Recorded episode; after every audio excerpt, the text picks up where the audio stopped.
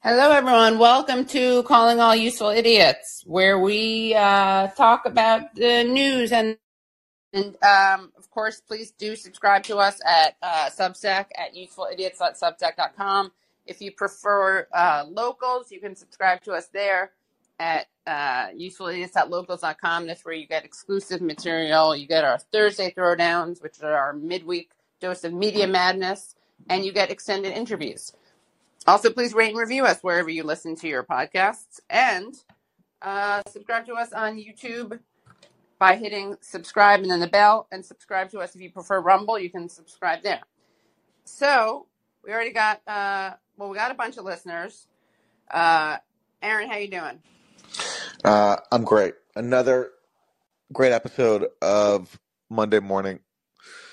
Yeah. Um, which is always great to be done with because we don't have to listen to those awful Sunday pundits anymore.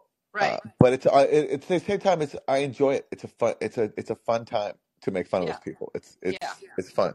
You you get to laugh instead of cry. Yeah, exactly. Yeah, yeah, Yeah. yeah. And everyone tweet this out. Tweet this out. Yeah. Yes. Well, Um.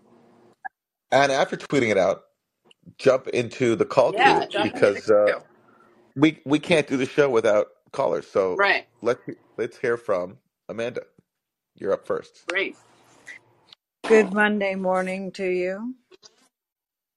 So I'm I'm here because Andrew didn't didn't click faster than me. Um, I I mostly just want to say I really appreciate your show. Sometimes it's I don't find it as useful, but I love that it's always on time and here, and it reminds me the other shows that both of you have, which I really like.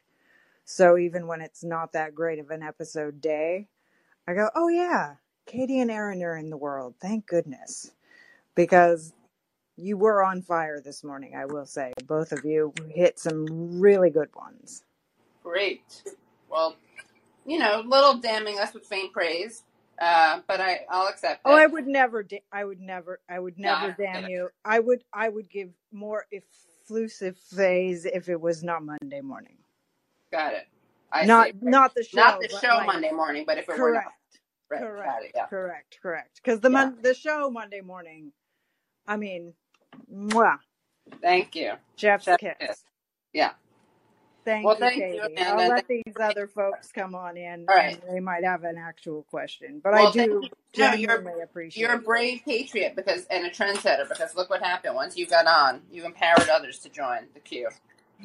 Look yes. at that. Got a bunch of people. All right. Thanks, Amanda. Thanks. You guys have a good week. You too. Andrew. Hi, Andrew. Hello, Katie. Hello, Aaron. Thank you to Amanda for empowering me. Um, uh, I just wondered if either of you had heard of a, a French historian, Emmanuel Todd, and his, uh, I guess, his extension of John Mearsheimer's kind of hypothesis about the war. If either of you are familiar with that Nope, at I'm not. I I did hear he said that we're in the midst of World War Three. That that was his big thing, right? Yeah, could I really quickly Sure, explain his go for it. perspective? Go for it. Well, you're familiar with the Mearsheimer perspective, right? I don't need to rehash that. Basically, the core being that this is existential for Russia and not for the United States, right? And uh, They're happy to wreck wreck Ukraine. He always likes to use that word. Do word. you want to Yeah. know who else said that? Was Barack Obama. Um, there's a Barack, lot of people. Barack Obama also said that you know uh, Crimea and Donbass are not existential for the U.S. And if somebody in this town thinks we should fight Russia over who rules Eastern Ukraine, they should say it. He, uh, he said that on his way out of office in 2016, and um, he was alone in that view because everybody else in his cabinet, as we can see now from what they're doing in Ukraine, actually does want to fight Russia over Eastern Crimea. So Obama actually shares the Mearsheimer thesis. You know, a lot of people in history have, a lot of very serious people, and you can find it in policy papers and documents all throughout history talking about how serious Russia is about Ukraine or the Soviet Union at the time about Ukraine. Um, and it's a good point about Obama that I don't understand why left people don't bring up more. That all these people love Biden, and it's like handed down. Uh, all the love of him is like a lot of it is handed down from their love of Obama and the fact that he was his vice president, and no one in the media is you know asking Obama about this. He's been very silent about the war, and I think that's a big point to bring up as well. You know, well, if you supported Obama, why why change the policy now? And why why do you support Biden in in this policy? Anyway, that's kind of a side point. But the uh, Emmanuel Todd hypothesis is basically that there is at least some faction in the U.S., and I guess he's kind of arguing that it's the dominant faction that does believe this is existential for the United States in the sense that um, it's it's a threat to our global hegemony, and that if we don't defeat Russia severely, it shows how weak we are essentially, and that you know it's kind of a neoconish perspective. But I, you know, I I just wonder your perspective on. Do you think there's a faction in the administration that actually does view this as existential? Because I know there's a lot of cynicism about kind of like the adults are in the room and we're just bleeding Russia, and yes, it's horrible, but we're not really, you know, gambling with everyone's lives. Sorry, I keep getting calls. Sorry about that. Um, um, yeah, I, uh, I I do think there are neocons inside the White House. I think that Blinken, Sullivan, and Nuland represent that, and I do think they think in their minds that this is existential, that we need to, you know, bleed Russia and may, and and, and regime change Russia, and they're not willing to back down. Um, but I don't think the thing is, I don't think they actually want to fight Russia directly. Um, yeah. But, you know, you know, you know. I that, think I think some of them do. I think actually some of them do want to fight Russia directly, but not all of them. Um, and I think that's where they, some people draw the line. Is they they're happy to keep this war going as long as the weapons are being used inside of uh, Ukraine, uh, and it's just Ukrainians who are bleeding for it. Uh, they don't want to expand it further, and they're willing, but they are willing to risk but they're willing to like you know tempt fate. Like they're willing to risk the possibility of a wider conflict conflagration uh, right. because they want to pursue the goal of bleeding Russia. Yeah, they hate Russia. I mean, what, why else are they so involved in Ukraine? Like, why is why does Biden care so much about Ukraine? Like, he, like that was that's a great question. When he was vice president, and Victoria Nuland, why why was she over there picking who the next leader would be? I mean, because they see how existential Ukraine is to Russia, and that's why they're so focused on it because they can use that to their advantage. So these people that don't want to send American troops, why do you think that is? I know I'm asking you to mind read here, but one of the big propagandistic points that really helps the warmongers right now is that Americans aren't dying. And if they figure out, or if they come to the conclusion that they could somehow get away with Americans dying and not losing the propaganda war and having all Americans instantly turn on this, do you think that's consideration, or do you think actual, you know, logical survival of the species? And I mean, it's so unthinkable to me that any of these people could really want a direct war with Russia. But I think as Ukraine continues to lose, it's going to be the only option if they really want. If if there are people that are really dedicated to seeing Russia lose and be punished, I think that's what it's going to take. And there's people around the you know Europe that are kind of saying this right now that like it's going to take NATO intervention to stop Russia. I think Finland someone in uh, Finland said something Estonian, one, one of these crazy people. But I don't know if Americans really, the people like Blinken and Nuland, if they possibly think that we could fight a war with Russia directly, or if they're just avoiding that because it's a PR thing. And as long as Americans aren't dying, unfortunately, it seems many Americans are fine with the current policy because it just doesn't affect yeah, their lives. I mean, that's why a proxy war works so well from the point of view of proxy warriors is, uh, you know, as Oliver North put it, he said, uh, "Their blood, our bullets." Um, so it works great for them, and I, I think they want to keep that going as long as they can, and and they recognize, I think, that if they have to send U.S. troops, that would be a different story. That makes me feel a little better then, because it, a little better, but yeah. All right, thanks for your time. Thank you. That is a good question, though. How much you think that they're what damage they are requiring uh, Russia to go through before they would consider stopping? What do you think, Aaron? Uh, I think uh, the point about just up to sending U.S. troops is is a good yeah. measure. I I think they're happy to do any other kinds of damage. I mean, like remember, right. I, I've written about this. There was this line in the Washington Post where uh, from like uh, I think it was June June of last year, where they say something like the Biden administration is willing to countenance uh, global recession and mounting hunger right. if it means you know, handing Russia a defeat. So they knew that the war was hurting the global south because of the sanctions that cut off Russian exports and um, and and the problem and because you know Ukrainian grain wasn't being exported, uh, and uh, but the, the Biden administration was willing to tolerate that countenance, in the words of the Post, because well, bleeding Russia was more important than people dying of hunger around Right. the world. Okay, Brady. What's up, dudes? On a serious, I think that the media's biggest failure is a lack of triage. They seem to be focused on just, uh, like just the, the, the worst things while there's like this cornucopia of amazing, interesting things we could be exploring in this universe. You know, we're like focused on weather balloons or fill in the blank, whatever.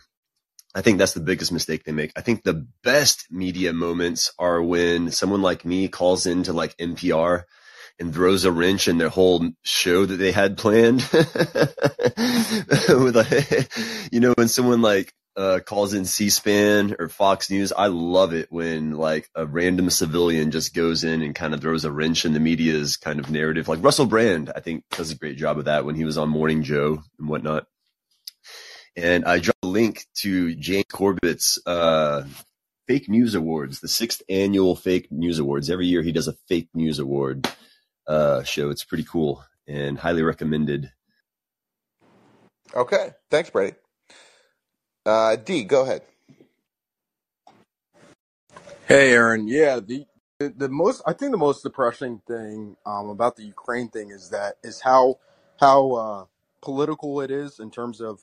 I think this is. I think whoever, regardless of who the next president is, I think um, people are gonna keep on um, the supporting Ukraine because people online forget this, but the American public overwhelmingly supports Ukraine by poll data, even Republicans. Like if you ask Republicans how they think of Zelensky versus how they think of Putin, Zelensky has like a 70 20 split. Um, so I think we're kind of gonna we're kind of gonna keep on this course. Um, the question I, I wanted to ask you, Aaron, is I saw you comment that um, Owen Jones and Mehdi Hasan have crafted out their niche as lefties who are ultimately um, do boys for us, the establishment. What, what what did you mean by that critique? Because because it's a critique I disagree with, but it's something I'd like to hear what you mean by. Uh, it's these lefties who get perches in establishment media outlets. Owen Jones at the Guardian, and he's often, I think, on on British television. Mehdi Hasan uh, Sure. is now MSNBC, and I think there are lefties on some issues, but on the real red lines where the establishment has said, like, you know, you can't go here, they toe the line and they punch left. So on the Ukraine proxy war, they are cheerleaders for the Ukraine proxy war. Um, on things like Russiagate and uh, you know Jeremy in the case of Owen Jones with Jeremy Corbyn, he totally played into the whole anti-Semitism scam that was used to undermine Corbyn. And so, anytime there's real courage and integrity required, the the the uh, the approved lefty pundits in the establishment media always cave and they always punch left. And look, there's a, I mean, I like you can look it up. There's a letter that Mehdi has that Mehdi sent to a British, a right wing British uh, newspaper or magazine a few years ago, where he's asking them for like to be a columnist, and he says like I will I will criticize the left from the left, and he basically vows to like punch left to get a job. So I Yeah. think that, and I just think that's that's how I've always experienced him. Um, one time I was Yeah, on but one but time I is was it? on one But time to I be on his, hold on a second. One time I was on his Al Jazeera show, uh, and uh, it, this was after the Mueller report and uh, the other guest was David Cay Johnston, who said something, who said some bullshit about RussiaGate, some like one of these bullshit talking points to try to advance the notion that there was a conspiracy. And so I rebutted him, and I pointed out the facts. And Mehdi said to me, "Aaron, we don't have time for your facts." Okay, that's what he said to me. Now he now he cut that out of the final interview, but that's just who he is. I think is someone who, on the issues that require actual integrity and are going to get you called names, he he caves and he, and he punches left against those who don't bend. That's that's my opinion of him. Okay, but but I guess I guess my question though, because this is kind of where the you know the Russell Brand thing comes in. Do you think though that it's it's problematic that you're having a framework of the issues that count as basically because I know you're a foreign policy guy, but do you think it's like problematic that you're basically defining those as the issues that count because foreign policy matters in terms of someone's view, but I also care about how they view, for example, trans kids in Florida and social issues like that. That that to me is just as important. I'm not saying those issues don't count. I'm I'm talking about issues as I define, where there is a political and professional cost for having integrity. Uh, if you stand up for trans rights, that that's great, uh, but you're not going to pay a price for that. Uh, if you stand up against the Ukraine proxy war, you will pay a professional price. And on those issues, the approved left pundits, like the ones I'm talking about, always cave and they always punch left. That's what I'm saying. Now, I, I'm not downplaying all the good stances they take. And in the case of Mehdi, it's a good thing that there's someone on corporate TV willing to acknowledge Palestinian rights, and he does do that, and that's great. I'm glad he does that. Yeah. Um, but he can do that now because the Democratic Party has shifted on that. You know, in the last several years, um, due to you know years of Palestinian activism and people like Bernie Sanders, you know, making it okay, uh, and that's great. It's good. I'm just saying it doesn't require much courage. And on the issues that require courage, people like that suck. And, and Yeah. like, yeah. Okay, That- makes sense because I because I because the defense I just hear of, for example, Russell Brand is well he he talked because I, I I didn't like when he was on on Friday and he was like, well, both Fox News and and CNN are both corrupt. It's like, yeah, buddy, but your your all your entire channel is why Fauci and Biden suck. So you don't cover that. You, you don't actually believe that. You're just saying that so you sound neutral. But his appeal is that he does talk about the proxy war, um, in his view, and um his issues with the pharmaceutical industry, but he doesn't talk about social issues. And I just think sometimes people place such an if, emphasis, like someone can have shitty takes on social issues and economic issues, but if they say one or two things about big pharma and and uh, you know Ukraine proxy war, that people give them a pass, and, and vice versa isn't true. So I, I guess that was kind of my uh, my question about the Mehdi Hasan Owen Jones. yeah, yeah. I mean, to me, it's a given that you should have, um, you know, uh, that that that that you should favor, you know, a a social justice view on anything. So that's a that's the baseline for me. So I don't need to give someone credit for having a good point of view on cultural issues and social justice issues. I just what I'm concerned with is when people then turn around and have reactionary views and neocon views on issues that require political courage and where there's a cost to actually being brave. And um, you know, again, when Jeremy Corbyn was being smeared as an anti-Semite, uh, people like Owen Jones and Mehdi were playing into that.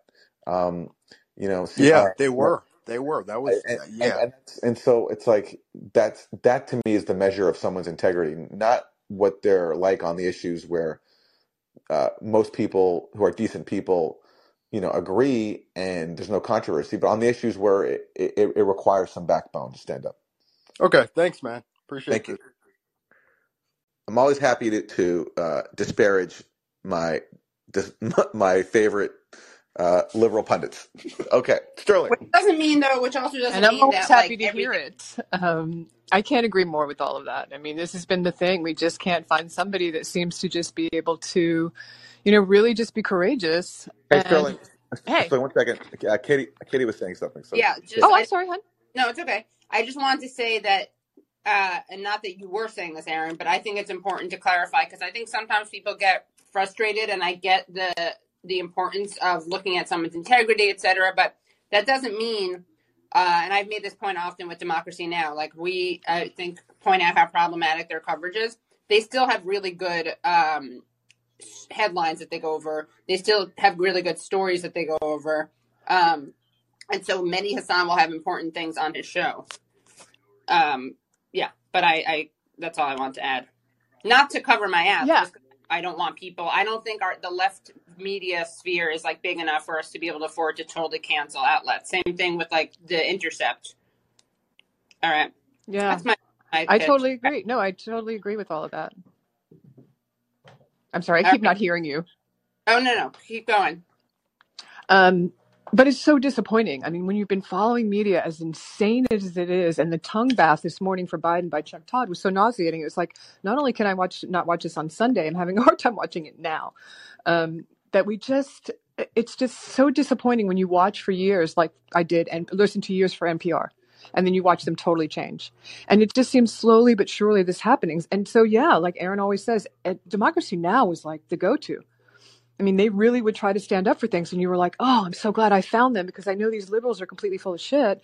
And then they start moving a little bit to be liberal, so you're kind of like not as interested in watching it anymore. I mean, it really, when you don't stand by any kind of integrity on a pretty big level, um, you're going to lose people, and the people you're keeping, you know, I don't know. It just seems kind of kind of ridiculous. But I did want to say um, also to Aaron that I totally agree with that guy that called in yesterday that said he um, really loves how you and your dad dress the same for interviews.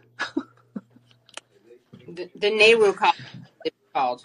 It was so funny yesterday. Um, somebody called in. Is Aaron still there? Yes, I am. Well, you know what? Listen, one of the reasons why we might dress alike, It's although, so although cute. I no, never well, even but noticed it. I, I don't actually accept the premises because I buy him a lot of his clothes. Um, Uh, when I see clothes that I, I think he'll like, I right. So I you do pick them off the accept rack. the. Yeah, You do accept the premise. You just don't accept the reason for it. I don't yeah. know. I Well, I just mean, thought it was sweet. yeah, yeah, yeah, yeah. No, I, uh, yeah. So that's that's maybe one of the reasons why why that looks that way. But um, I think he started. He likes wearing shirts with no collar, and I think I don't know. I Yeah. think I think he started that, or I can't remember if I. Anyway, yeah. The, So Na- that's the Nehru collar. the name. Yes, that's right. That's right. Yeah, It's Yeah. just something I never expected to hear at the call in. I was like, oh my God, that's just yeah. so funny. And I didn't even realize it until kind of had to look back and I was like, oh my God, that's probably true. They kind of call each other and say, you know what? Or I guess it was you doing that. Um, so also, as far as Ukraine, um, when I saw on the dive video about they showed this showed the Ukrainian soldier saying, uh, "This is not worth it. It's just not worth it." And they basically were front line and they weren't getting the ammo they needed. And this morning there was reported that you know the lead guy, um, Valery, now I can't remember his last name. Um, the army commander said we've got to back up out of Bakhmut, and um, Zelensky said no, he's not ready. So apparently there's like a big, big problem there, and it just sucks. And as far as the American, army, I just heard um, Macgregor saying that our army isn't ready for anything like going to um, fight a war against Russia, which I thought was very interesting because we don't hear that at all. and I don't know if that means that we could be too spread too thin because we might be going to Taiwan. Um, but I don't, I don't know. I just thought it was really interesting. And I think what's so thoroughly disgusting is a proxy war. Like you said, I mean, that we can sit here and watch these kids on the front line and say that we needed this so badly, or what the first caller was saying, how it was important to us and so vitally important. And I thought, if it's vitally important to us, why did we leave them there? Why are we leaving them there un- completely unarmed? I mean, if we actually really thought we could win this war, or was it truly just to use them to weaken them? And if that is the case, which I do believe it is, that is so thoroughly disgusting about this country. And people, you know, to be a patriot doesn't, you know, you don't have to go along with every horrible thing you do. I, that tells me you're not a patriot. And I'm so disgusted. And these, you know, these are kids at this front line, and they may be Nazis, they may be whatever, but they're human beings. And and in a year from now, they may not be a Nazi. Who knows? But I mean, it's just, it's so not cool what we're doing. And by this weekend, I was just so completely done. And I think we are so dangerous and so ridiculous right now. And I'm just so glad for you guys and the integrity. And um, Thank yeah, you, thanks for letting me Thanks a vent. lot. Thank Yeah. you. Okay, and we have here a caller, our friend from Ukraine. Hello, Serge. Hi there. Hi. How are you? Mm, Great. Yeah, so um, I know that I'm sort of infamous for uh, derailing each topic and going on senseless rants. So I think that's the perfect opportunity to do this once again. And uh, maybe this will also entertain you. So, you know, uh, I think many have noticed that, you know, there's been some sort of satanic sub- subversion of our um, culture and mainstream media, you know, with the Grammys showing blatant satanistic uh, shows which are sponsored by Pfizer, and you know, with all of this blatant symbolism which is um, being pushed onto us, and I think that maybe you'll find it interesting that if you Google or better yet, use Brave Search to uh, find some information about the current United Nations programs, which are aimed at uh, financially supporting Ukrainians, which are involuntary refugees and people that are affected uh, due to war, this whole war situation. You will find information about many, many United Nations programs which support Ukrainians, and it's really great. I, you know, it's wonderful that people are willing to support Ukrainians which are affected by war. But if you read uh, more about these programs, you will find out that the actual financial support consists of uh, basically three payments per person. And these payments are about, not about, are exactly 2,220 hryvnias per person. And each person is allowed to receive this payment three times so each month you will receive one payment on 2,220 hryvnias, and uh, which totals in 6,660 hryvnias. And there's even a specific direction that you can only take part in one of these many programs. And each of these programs have the same conditions and the same amount of financial support. So in the end, you will receive uh, 600, 6,060 hryvnias. And I find it really odd that uh, they've chosen to provide support in hryvnias and not in dollar amounts because 2000 this amount is about $60 and really it's nothing to to sing song, songs about. Like it's a very small amount of money and you can barely go by this amount in one month. And i just think it would be smarter for them to provide this support in a set amount in dollars which will then be you know transferred into the current exchange rate. But no all these programs are very specific about the amount so yeah, uh, maybe look this up and you'll find this interesting. What I find even more interesting is that if you bring this topic in any Ukrainian Telegram channel, you are immediately deleted and blocked because you're a Russian propagandist and etc. And uh, yeah, I've only found out about this because my mother actually has participated in one of these programs without letting me know. And uh, she has received her first payment of 200, 2020 hryvnias about uh, a few weeks ago. It's a Western Union payment. You don't have to provide any documentation apart from your ID. Uh, I don't know. I just find it hilarious, sort of, the whole mockery of this war and what we're being put through and all of the symbolism that's being thrown at us. But yeah, and as for NATO and Russia fighting, I'm seriously, I seriously doubt that this will ever happen. The only reason for this war is for NATO uh, sort of rearm itself by throwing all of their old weaponry at us and uh, you know, sort of resupplying themselves with new weapons at our expense while thousands of people die every day. And well, from my last call, uh, as I told you, I think that it's going to end pretty soon, but the next war is going to be something seriously much, much more serious. Sorry for my horrible English. Anyway, uh, thank you for this opportunity, and maybe I'll be calling again sometime soon. Thank you so much. Thank Yeah, you, sir. It's just always are. great to hear from you. Yeah, and you speak well. Thank you. Thank you. Bye, guys.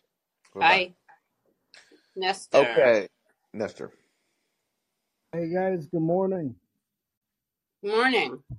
Yeah, man, wow, that's uh, heartbreaking. Uh, uh, what we just heard, man, it's uh, you know, almost make me choke up. Um, man, and I, I wanted to say, like, you know, a lot of these people in Congress, they're they're pretty old. A lot of them grew up during the, you know, the the height of the Cold War. Uh, back when you had, you know, so much propaganda, so much TV shows portraying uh, the Russians as evil. Uh, you know, you had you had those famous movies like Red Dawn. Uh, Right. you had yeah, you had yeah, you had um like the tabletop games. Uh, some some tabletop games were so blatant about like what the U.S. imagined itself doing with NATO. Uh, where there's this one tabletop game called BattleTech where the lore is that they they uh, somehow managed to assassinate um, what what is the the president that was in power during when uh, Castro when he was like really uh, friends with Castro. Um, I, I forget his name. Uh, but The U.S. president? I'm sorry. The U.S. president? No, the Soviet Union president. Oh, oh. Um, oh my God. Uh, I'm I'm I'm not I'm thinking Boris, but no, that was that was the guy that came after. Khrushchev? Khrushchev? Khrushchev Khrushchev, yeah. Was yes, he was like very close to Castro, right? Yeah, they were, yeah. Yeah, yeah. So, uh, so in that, and so in that, in that lore, in that propaganda, they managed to assassinate him, and somehow that made the Soviet Union uh, get into a civil war, and they take advantage of it. They break, they balkanize uh, Russia, the Soviet Union, uh, and then in 30 years they surround and and uh, and attack China. Uh, Oh, no, they didn't assassinate Khrushchev, so it's someone else. Sorry, keep going, though. no, yeah, yeah, of course, they, you know, but in, in this in this fantasy, in the part part like Oh, got it. In the game. Got it. Okay, yes. Got it, yeah. yeah, part of a lot of the the games that were going on while these people were growing up, you know, uh, before video games were, you know, that's just a whole Right. different, there's a whole topic within itself where, you know, this, this the propaganda is real heavy there too. Um, so, so they, so, you know, and then they surround China and attack China. And then finally by this time in 2000, they managed to, uh, uh unite the world under one world, uh, world government, United Earth uh, and uh, this is like this, this is what's what's so so heartbreaking that you know uh, you and power, a lot of them are are so ingrained in that kind of propaganda of uh, they have about you know one day the United States becoming the world government that governs however whatever they want to shape it into. And and we're and when people and real people are paying the price of these people playing games with with everyone's life you know and now now they're so desperate. They're they're so frustrated that you know the, when the soviet union fell it wasn't what they wanted. Uh it wasn't what they they hoped for uh because you know now russia is still standing strong. It's not balkanized. The second uh biggest party in russia is the communist party. So so you know they they they are so frustrated that their their their fantasies uh, their childhood fantasies are not going the way it's going. And so now you're just seeing them be like a belligerent a spoiled brat trying to throw the board around.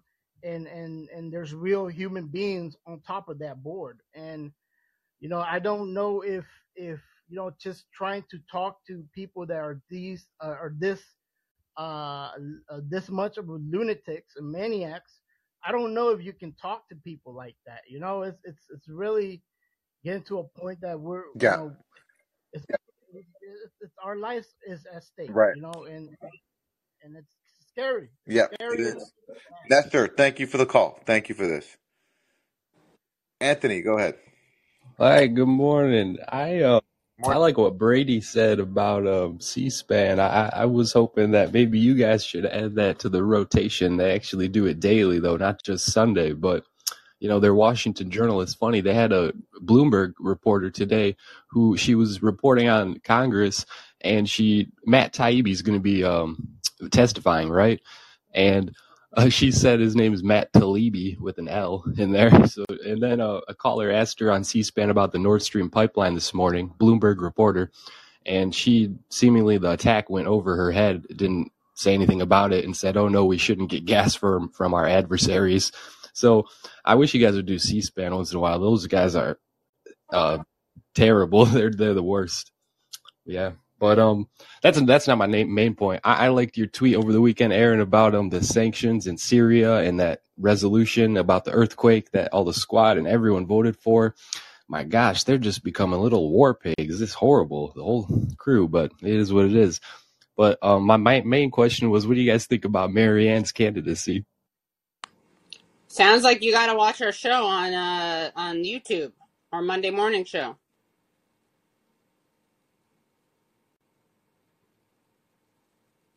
Do you watch it? Most days I do, but uh, today no, I just was only able to hit call. Yeah. Um. Well, I think what Aaron, do you want to? To I've spoken a lot about it. Aaron, do you want to sh- go first, or I can go first? But I'll I'll say what we both have said, which is that we don't agree on lots of her foreign policy, um, but we agree on lots of her domestic stuff, and also uh, think that just entering, having someone enter a primary is important. And regardless of what you think of her, the lack of coverage of her is obscene. I mean, it's just newsworthy, whether or not you like the person. Yeah, uh, I like Marianne personally a lot.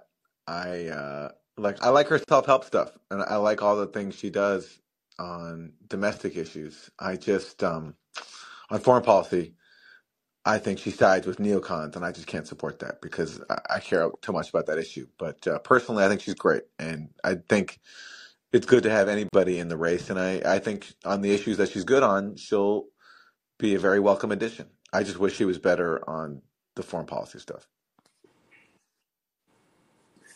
Okay, uh, Al. Hello? Hello? Hi. Hi. Hi. Um I it's funny that I'm following the last caller. I also I tuned in to call in without having listened to That's the okay. Morning That's show. Sorry about that. But I was wondering what you thought, not so much about Marianne Williamson, but about just whether you see a difference in the press in their approach to Biden. Like ever sort of subtle, but it seems like they might be turning on him a bit and whether whether you think it's well, whether you think that's true and and if so whether you think it's going to matter um in any real sense. Think what's true that they're changing their coverage of him? Yeah, yeah, that it seems to have a negative a more negative. Um, think that's a good question. I mean, they definitely like asking about his age. Um, I think sadly, like when they're most adversarial, it's when he when they want him to be more belligerent. Mhm. Um, I think that though, you know, just the fact that they don't have like one of the morning news shows covered the fact that someone else had entered the race on the Democrat side, just kind of shows how institutionally biased towards him they are. Mhm. Mhm. Yeah. Huh. Um, I just uh, it seems like something's brewing within the Democratic Party that that they might push him out or I don't know. Yeah, But I I don't don't know what they would do if they did push him Yeah, out. that's the thing. I don't think they have anyone else to push in Right. who would be acceptable to the powers that be. Yeah. Right. Yeah. Uh it's all terrible. Yeah. Aaron, did you have anything about Yeah, that I, or I think they're in a tough position with Biden because, you know, he is, uh, you know, I know plenty of 80 year olds who are totally with it cognitively, but he's obviously lost a step and, um, it's, it's awkward for them. And they're, I think they've been floating the possibility of somebody else, but, uh, the problem is, who else is there? Like, nobody likes Kamala. Mhm. Um, and Pete's pretty annoying too, and the, they don't have somebody yet, so they might just be stuck with Biden. Yeah, Biden, it's Biden. not just that Pete's annoying; he's an abject failure Yeah, at his job, and it's I I don't know if that's really you know getting through or not. I know like Jordan Chariton's doing stuff about that, but but um, is it? I I don't see it from your Monday morning shows that the press is really laying into him. In fact, they're they defend him, right? Oh, uh, you mean uh, Pete? Oh, for Yeah, sure, they do. And and look, and with Biden too, when he went to Ukraine, oh my yeah. God, the pr- it was like you know there was the like the praise was just effusive. It was this is the most amazing, brave thing, and um, wow, he went into a war zone. Of course, I mean we've covered this on Useful Idiots. It was all it was all PR, uh, Right. and uh, so you know, and that's the classic thing. Like when Trump bombed Syria, all of a sudden the cable news was falling over him, you know, to to kiss the ring. So it's very fickle their uh, their adulation.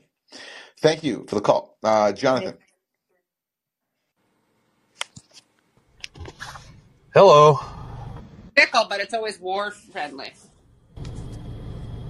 Depend on that, yeah. I was going to say, like, uh, you know, I can't help but feel like uh, this news about Havana syndrome bodes ill for my plan to get my uh, healthcare issues taken care of by uh, claiming that they were caused by my hearing a bunch of cricket stooping.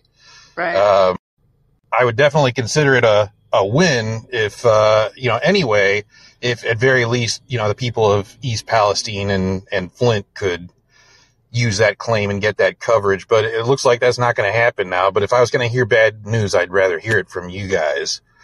oh, And kind of what I wanted to ask was, was a little bit of a follow up from kind of, uh, what the, the last caller did. I mean, like I do, it does seem like in the short term, uh, Buttigieg's, uh, reputation was, was pretty badly damaged by his, his handling of this thing in ways that, you know, maybe it was a cumulative thing from, you know, the airline debacles on the holidays and, and things like that. But, uh, do we think this kind of incompetence is going to stick or is it going to get memory hold?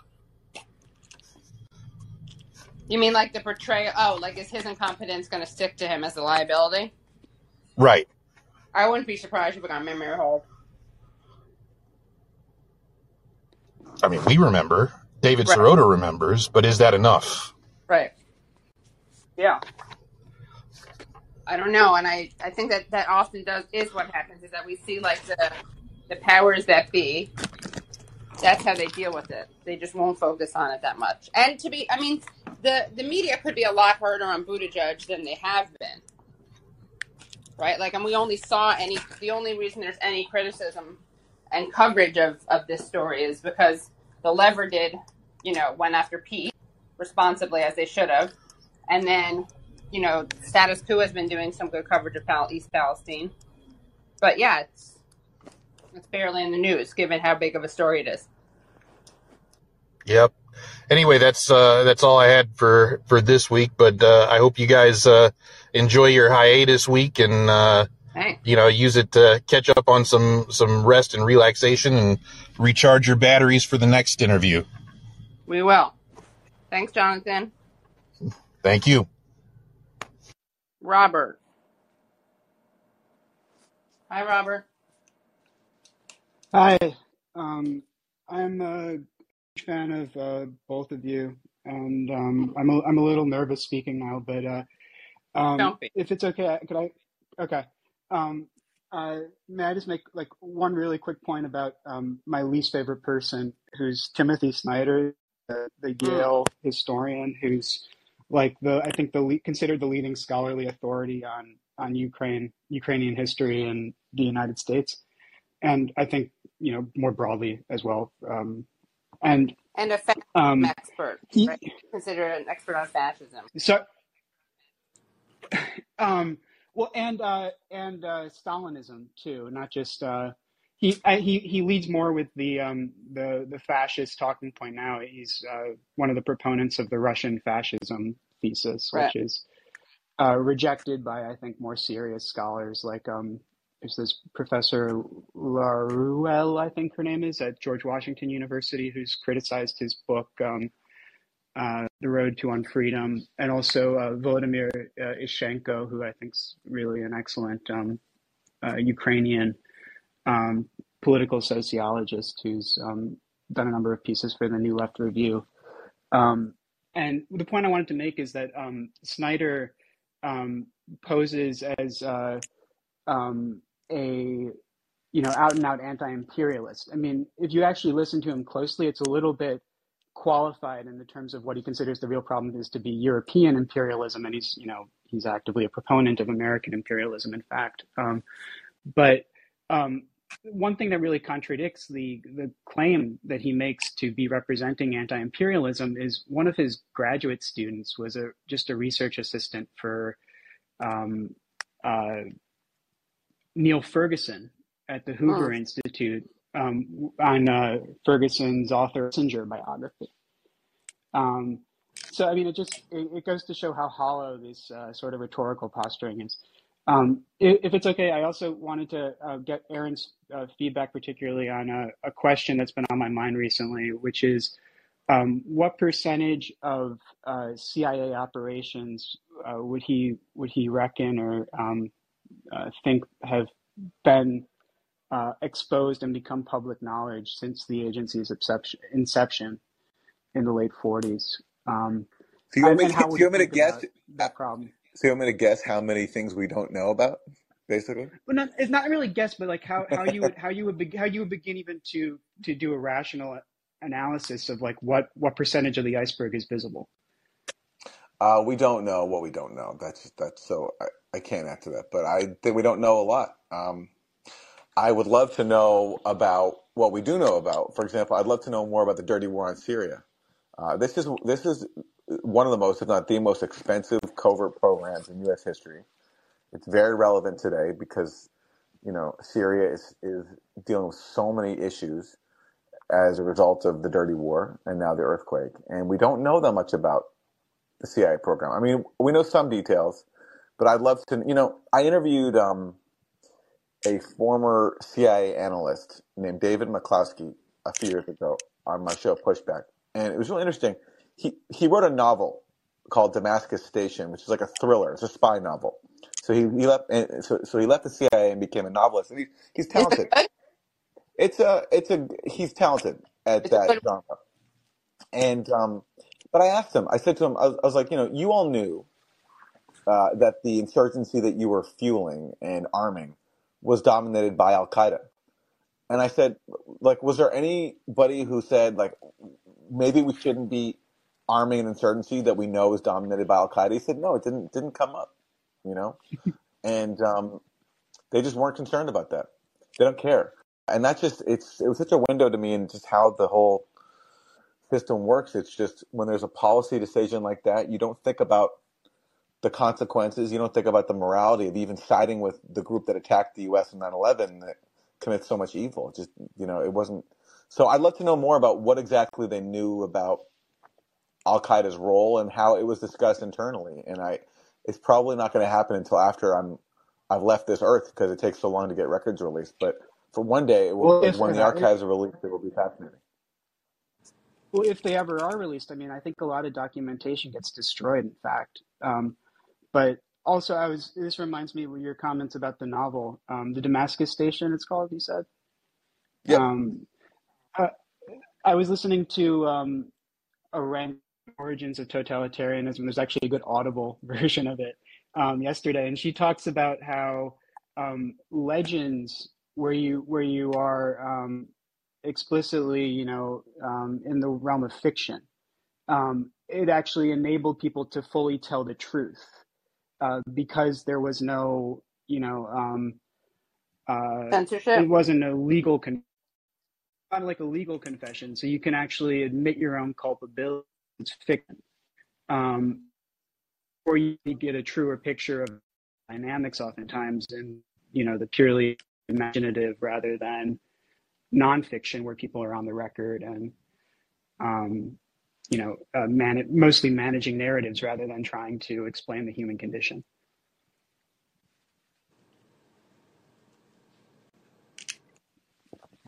Oh, thank you guys. I, I really, uh, I really, um, uh, Aaron's reporting on RussiaGate kept me sane for for a few years. So, Hey, thank you. um, I, uh, yeah, Happy to be of um, service. no, Thank think. you, Robert. Take care. Bye. Thanks, Robert. Okay, comrade. Hello? Hello, Hello? comrade. Hi. Hi, my name is Melody. Um, Red yeah. Melody. Um, I just finished War with Russia. Um, and I was wondering if there's any And by that updates you on mean, and by that you mean like you weren't fighting a war with Russia. You were reading Stephen F. Cohen's book, War with Russia. Yes, yes, exactly. Important clarification. Yeah. Um, and I was wondering if there's any updates on Aaron's book. The update is, is as soon as we end this call I'm going to go back to work on it, and uh, I will get it out when I can. I I hope that we can publish it in the fall. Um, that is my hope. I don't know if that's possible, but that's what I'm going for, and uh, fingers crossed. Great. Um, I was wondering also, um, what do you think with Marianne's announcement? Um, what do you think is the most important lesson to take away from Bernie's campaign for us as voters? Because I don't know, her announcement just it feels like a spoiler for progressives and another sheepdog. Um, and I agree with her on a lot of things, but her foreign policy really concerns me because it just feels like social issues don't matter if we're all dead. Um, and yeah, what what should we be concerned about as voters? I can't answer that question um, because people will take different lessons from the whole Bernie experience. Um, you know, I'm someone who feels very let down by Bernie and disappointed in him for many reasons, but at the same time, I, I credit him for a lot of positive things. Like he he popularized the notion of Medicare for all uh, and the notion that a, a candidate can speak about working people and um, so I don't want to totally dismiss everything he did, even if I, you know, he, he just came out and said he supports Biden on Ukraine, doesn't even pay attention to it. I just find that so disappointing in a progressive candidate. But um, I don't want to take away the positives that came out of his campaign. Um, so I don't know what the lessons are. Um, he does still do good stuff. I mean, I agree. I'm disappointed in the in the way he transitioned out of the the rate the primary in 2020. Um, also disappointed in his Ukraine position. He does do good stuff. He's going after Howard Schultz. He probably got um, you know uh, Pfizer or Moderna. I can't remember which one to not jack their prices on something. Yeah, that's what I would add too. But Thank some people, But some people who want, you know, uh, more systemic change and believed in Bernie's notion of a revolution, um, for them, it's not going to be satisfying just to have some incremental gains on some issues. They they believed in the notion of a revolution, right. and he wasn't down with that. And so pe- people will draw their own lessons. I, I, it's a very individual thing. Um, But I it's not for me to say. to draw is that we can't really depend on. I mean, there there leaders do make a difference. Historically, movements require leaders, but that we have to create movements on the ground, which is a lot easier said than done. But we have to think creatively about how to create things that outlast individuals, like because they could die or they could like disappoint us. thank you. Thanks. Okay, Ramon, and then Jeff, and then we'll wrap. Or Ramona, you're you're they cut off the name here. Yeah, Ramona. Hey, how's it going? That's all right. Um, I my comment question will dovetail nicely with the last uh, caller because I too was, although disappointed in how the Bernie Sanders uh, the uh, candidacy uh, in the primaries primary went uh, down. However, I have to look at how it changed my life view because for the first time in ever in my life, I voted uh, because I heard someone speaking to what I think were important issues. So for that, I will always be grateful to Bernie Sanders. However, I feel that perhaps there hasn't been an actual progressive candidate since Henry Wallace during Roosevelt's time. So we need to look at what we can do for movements, which is something that Bernie did actually do. Uh, coalesce certain number of people. So my question then is, who do you see has been offered to us on the left in the past hundred years that would actually have made a difference electorally? Thank you. Well, I, I'm a fan of Jesse Jackson's uh, run for president in the 80s. Uh, he had a good platform and uh, was, you know, very early uh, in speaking out on so many issues uh, that people like Bernie Sanders came around to later on, like Palestine, for example. And um, so, I don't know. Um, was a Jackson supporter, and Jackson was a Bernie supporter. that's right. That's right. Yeah. Yeah. I also Uh, think another important thing to take away from Bernie's campaign is that these issues that, and you kind of alluded to this, Aaron, when you mentioned how he popularized Medicare for all, but these issues that we're always told um, are fringe really aren't fringe. And we have to keep pushing for that. Yeah. And that stays no matter what happens with Bernie. So, okay, Jesse Jackson. Anyone else? Uh, Eugene V. Debs. I liked him. He ran from jail. He ran. I mean, he ran for president from jail. Pretty impressive feat.